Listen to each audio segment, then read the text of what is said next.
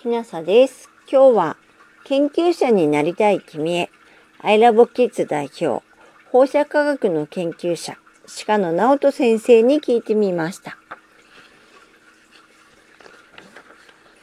鹿野直人、東京都立医療技術短期大学現在の東京都立大学保健福祉学部卒業、診療放射線技師の国家試験取得、東京厚生年金病院勤務の後、東京理科大学理学部へ再入学。修士課程は薬学研究科の放射薬品科学研究室で、久保寺明子教授から放射科学を学ぶ。京都大学大学院にて博士、薬学を取得。現在、放射線医学総合研究所で陽電子の断層撮影用の放射性医薬品の製造について研究。現在、茨城県立医療大学保健医療学部准教授。放射性医薬品や BNCT、中性子補足療法、がん治療線治療法の一種の薬剤について研究中。アイラボキッズ代表、夢、がんを治る病気にしたい。質問1、放射科学って何ですか？科学の一つの分野で放射性物質の研究や利用方法を考える学問です。歴史的にはフランスの物理学者ベクレルがウランから放射線が出ていることを発見し、女性の科学者として有名なキュリー夫人が放射線、放射能、放射線を出す能力という概念を確立しました。医療をはじめとする人間の生活全般の至るところで使われるようになり、今ではなくてはならない技術になっています。2、放射科学の研究者の社会的な役割って何ですか？原子炉の事故、放射能漏れの事故などがあった時に周りの放射線の量などを測って危ないかどうかを判断します。放射線で遺伝子に変化を起こし、より丈夫で追いつく、たくさん実る穀物、野菜、果物などの新しい品種を作り出すことができます。現在、世界中で海水で育つ作物や砂漠で育てられる作物などの研究もされています。食料不足で困っている砂漠の国の食事などを改善できるかもしれません。がんの検査、診断にも放射科学の知識が必要です。がんを治療するための放射線治療という方法があります。この治療にも放射科学の知識が必要です。3. 具体的に仕事中に何をしていますか？歯科の先生の場合、放射性医薬品の開発のための実験をしています。放射性化合物を合成して、まずネズミに注射し、人間の診断薬として使えるかどうかという実験です。BNCT というがん治療に関する実験をしています。BNCT とは酵素中性子補足療法のことで、原子炉から発生する中性子と酵素の核反応を利用した酸性体のがん治療です。研究結果をまとめて論文を書きます。特許を取ります。学会で発表します。重大な発見や発明の場合には新聞に載ったりニュースになったりすることもあります。核反応や原子核についてもっと基礎的な研究をしている人もいます。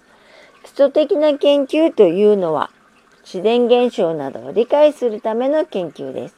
すぐに実用化などに結びつかない場合もあります。宇宙や知識の歴史を調べるときや地球科学、地球全体の構造や地球の中心にどんな物質が多いかといった研究分野にも放射科学の知識が必要です。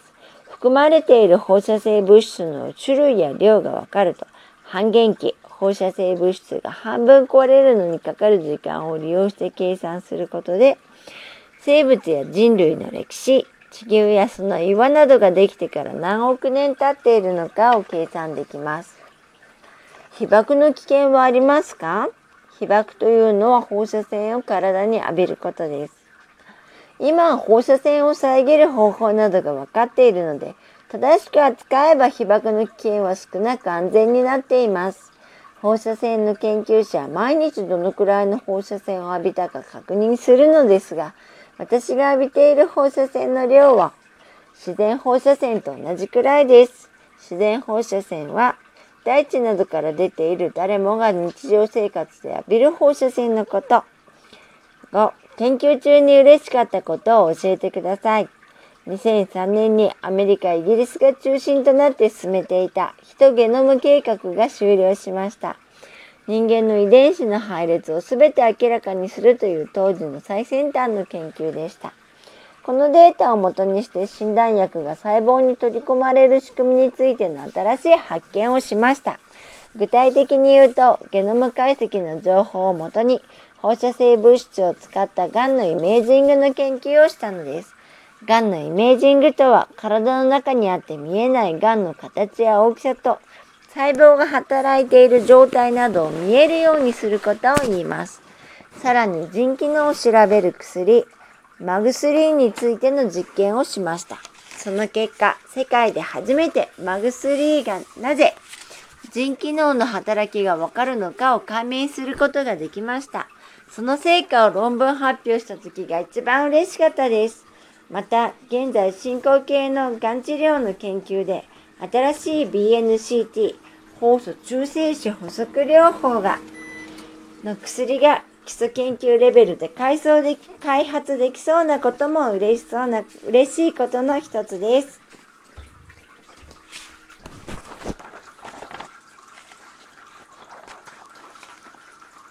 この仕事に就こうと思ったきっかけは何ですか？診療放射線技師の免許を持っていました。大学で科学も勉強しました。両方が活かせる仕事をしたいと思いました。どうしたら放射科学の研究者になりますか？基礎研究を目指すなら大学の理学部を訪ねてみてください。医学部、薬学部、農学部などでも放射能や放射線を使った研究がされています。鹿野先生からのメッセージです。I love kids の活動を通して、たくさんの子供たちが自然、科学、医療に興味を持って将来茨城と世界のみんなのために頑張ってくれることを期待しています。